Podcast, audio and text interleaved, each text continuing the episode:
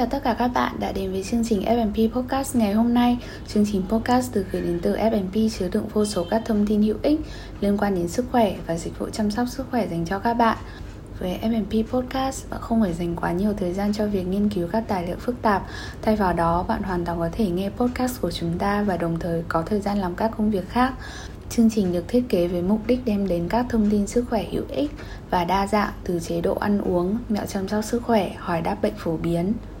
Không để các bạn đợi lâu, xin mời các bạn đến với podcast thứ 5 của chúng tôi với chủ đề Những điều ba mẹ cần biết về vaccine. Đến với tập tiếp theo của chương trình podcast, FMP xin giới thiệu chủ đề mà chắc hẳn ba mẹ nào cũng sẽ gặp phải trong quá trình nuôi dưỡng trẻ. Những điều ba mẹ cần biết về vaccine với sự tham gia của điều dưỡng nhi khoa Lê Hồng. Rất nhiều bậc cha mẹ có thể đã biết đến y tá nhi khoa Lê Hồng, hiện đang công tác tại phòng khám Family Medical Practice Hà Nội. Ngoài công việc chính là chăm sóc sức khỏe dành cho các bé, y tá Lê Hồng còn được biết đến là trợ lý và phiên dịch chính của bác sĩ Philip Colin. Năm 2006 đến nay, trước đó chị Lê Hồng đã có 14 năm kinh nghiệm là y tá trưởng khoa nhi của Bệnh viện Việt Pháp Hà Nội với thâm niên làm việc và chuyên môn về trẻ em trên nhiều mảng khác nhau y tế, dinh dưỡng, sơ cấp cứu, chăm sóc trẻ sơ sinh và trẻ tự kỷ. Y tá nhi khoa Lê Hồng luôn sẵn sàng cởi mở và chia sẻ kinh nghiệm của mình với các bậc cha mẹ bỉm sữa về những mối quan tâm đặc trưng về việc nuôi con nhỏ. Chị cũng đặc biệt quan tâm đến các việc đầu tư dinh dưỡng chuẩn mực và không lạm dụng thuốc kháng sinh dành cho trẻ nhỏ trong những năm đầu đời. Đầu tiên, chúng ta hãy cùng tìm hiểu vaccine là gì Chắc hẳn các ba mẹ thường chỉ hiểu vaccine là phương pháp bảo vệ sức khỏe thông thường cho trẻ. Theo chị Hồng Lê, vaccine là chế phẩm của nguồn gốc vi sinh vật gây bệnh hoặc là chế phẩm có cấu trúc kháng nguyên giống với vi sinh vật. Vaccine được đưa vào cơ thể nhằm tạo ra hệ miễn dịch chủ động chống lại các bệnh nhiễm trùng. Tổng cộng có 5 loại vaccine cơ bản. Đầu tiên là vaccine giải độc tố được chiết xuất từ ngoại độc tố của vi khuẩn bằng cách làm mất độc tính nhưng vẫn giữ nguyên tính kháng nguyên ví dụ như vaccine bạch hầu, uốn ván. Tiếp đến là vaccine bất hoạt, được sản xuất từ vi sinh vật gây bệnh đã chết, ví dụ như vaccine ho gà, thương hàn, tả, viêm não Nhật Bản. Vaccine tiếp theo đó chính là vaccine sống giảm động lực, dược tính sản xuất từ vi sinh vật gây bệnh hoặc vi sinh vật giống với vi sinh vật gây bệnh đã làm giảm động lực, ví dụ như thương hàn, viêm não Nhật Bản, MMR, Vaccine varicella đến là vaccine tách chiết, kháng nguyên được tách chiết từ vi sinh vật gây bệnh, ví dụ như polysaccharide của viêm màng não mủ, mô cầu, viêm phổi do phế cầu. Cuối cùng là vaccine tái tổ hợp bằng công nghệ sinh học hiện đại, gen mã hóa cho kháng nguyên vi sinh vật cần có để làm vaccine được tách và tái tổ hợp vào E. coli hoặc một tế bào thích hợp, ví dụ như là vaccine tả, thương hàn. Tiếp theo, chúng ta có thể tìm hiểu chi tiết hơn về tác dụng của vaccine. Khi đưa vaccine vào cơ thể khỏe mạnh, hệ miễn dịch nhận biết đó là vật lạ. Hệ thống miễn dịch sẽ được kích thích sản sinh kháng thể để trung hòa tác nhân gây bệnh.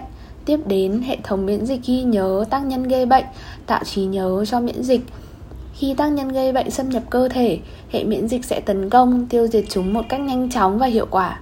Dù bất kể ở độ tuổi nào, vaccine vẫn vô cùng quan trọng đối với sức khỏe của chúng ta. Đối với trẻ em sinh ra, hệ miễn dịch như tờ giấy trắng, có nghĩa là trẻ không có một chút hệ miễn dịch nào. Vì vậy, trẻ sẽ rất dễ mắc bệnh truyền nhiễm và các ba mẹ nên biết rằng hàng triệu trẻ em trên thế giới không chết do mắc bệnh truyền nhiễm nhờ vào vaccine. Nhiều bệnh dịch gần như được xử lý hoàn toàn như bại liệt, đậu mùa. Bên cạnh đó, nhờ vào vaccine, tỷ lệ tim viêm não Nhật Bản, viêm não, màng não, rota, sởi đã giảm rõ rệt. Ngoài ra, các bệnh nhiễm trùng do vi khuẩn Haemophilus influenza và các bệnh nghiêm trọng khác đã giảm đến 99% tại Mỹ kể từ năm 1988. Nếu được tiêm chủng đầy đủ từ sơ sinh đến thiếu niên sẽ có 33.000 trẻ được cứu sống, nghiên cứu trên đối tượng sinh cùng năm cố định tại Mỹ. Để đảm bảo ngăn ngừa dịch cần tiêm chủng đầy đủ, hơn 80% đối tượng chưa có hệ miễn dịch.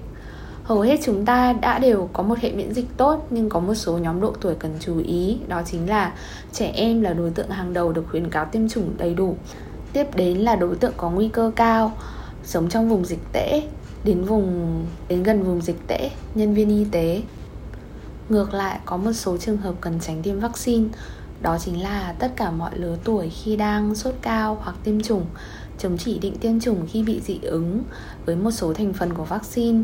Bên cạnh đó, những người bị suy giảm hệ miễn dịch, mắc bệnh ác tính, phụ nữ có thai cần tư vấn với bác sĩ trước khi tiêm chủng. Tiếp đến một điều chắc hẳn ba mẹ thường không để ý đến đó chính là tiêm chủng đúng thời điểm là vô cùng quan trọng đối với trẻ nhỏ. Nên tiêm chủng trước mùa dịch vài tuần, vaccine cần ít nhất 2 tuần để hệ miễn dịch sinh ra kháng thể. Tiêm đủ liều, số lượng và đúng lịch là rất quan trọng để đạt hệ miễn dịch tối ưu trong cơ thể. Ngoài ra, các ba mẹ có thể yên tâm rằng lịch tiêm chủng của FMP theo tiêu chuẩn quốc tế của Tổ chức Y tế Thế giới WHO và CDC của Mỹ trong một số trường hợp có một số tác dụng phụ sẽ diễn ra sau tim, cha mẹ cần hạn chế hoảng loạn và biết cách nhận biết trường hợp nào là bình thường và trường hợp nào là bất ổn. Dưới đây là các trường hợp các ba mẹ cần lưu ý. Một số vaccine có thể gây tác dụng phụ nhẹ tạm thời như sốt, đau nhức, sưng tấy tại nơi tiêm. Nếu tiêm chủng không đảm bảo vô khuẩn có thể gây nhiễm trùng. Trường hợp tiếp theo là co giật, thường rất hiếm gặp Tiếp đến là sốc phản vệ. Tỷ lệ sốc phản vệ tầm 1.31 cho đến 1.83 ca trên 1 triệu liều vaccine thống kê từ tháng 1 năm 2009 cho đến tháng 12 năm 2011 do sốc phản vệ của tiêm chủng tuyệt đối không tiêm vaccine tại nhà. Vậy, điều gì sẽ xảy ra nếu không tiêm vaccine? Tiêm chủng quan trọng cho tất cả mọi người, không chỉ riêng đối với trẻ em. Hiện nay thế giới vẫn tồn tại rất nhiều bệnh dịch, ví dụ như cúm mùa, sởi, xuất huyết, lao và ngay cả Covid. Gần đây dịch sởi tái bùng phát rất nhiều tại các quốc gia do tỷ lệ chống vaccine cao. Trong đó, năm 2019 tại Mỹ, chính phủ Mỹ phải yêu cầu trẻ em tiêm sởi mới được cho đi học. Tại Việt Nam, hiện nay dịch sởi và ho gà càng bùng phát rất nhiều. Nếu không tiêm chủng, bệnh này sẽ càng nguy hiểm hơn, tỷ lệ tử vong cao, điều trị tốn kém và là gánh nặng cho gia đình và xã hội. Ngoài ra, tỷ lệ tử vong của bệnh dại có thể lên đến 100% nếu không tiêm chủng. Chương trình podcast hôm nay của FMP đã gần đến hồi kết. Cảm ơn các ba mẹ đã tham gia chương trình ngày hôm nay và hy vọng ba mẹ đã có thêm các thông tin hữu ích về các vấn đề xung quanh chủ đề vaccine. Bên cạnh đó, FMP xin gửi tặng ưu đãi 25% dành cho 13 mẹ đầu tiên đăng ký dịch vụ khám bệnh trực tuyến tại nhà cùng bác sĩ dinh dưỡng Colin. Đây là dịch vụ mới tại FMP triển khai nhằm hỗ trợ các ba mẹ các dịch vụ khám thuận tiện và đảm bảo nhất, bất kể là tại nhà hay là tại FMP. Thêm vào đó, nếu bạn muốn liên hệ trực tiếp với các bác sĩ để khám bệnh tại nhà, chúng tôi đồng thời có dịch vụ hỗ trợ. Chi tiết bạn có thể liên hệ với fanpage MMP để tham khảo. Và đừng quên chờ đón tập podcast tiếp theo cùng y tá Lê Hồng và các bác sĩ quốc tế khác vào thời gian tới. Chào tạm biệt và hẹn gặp lại.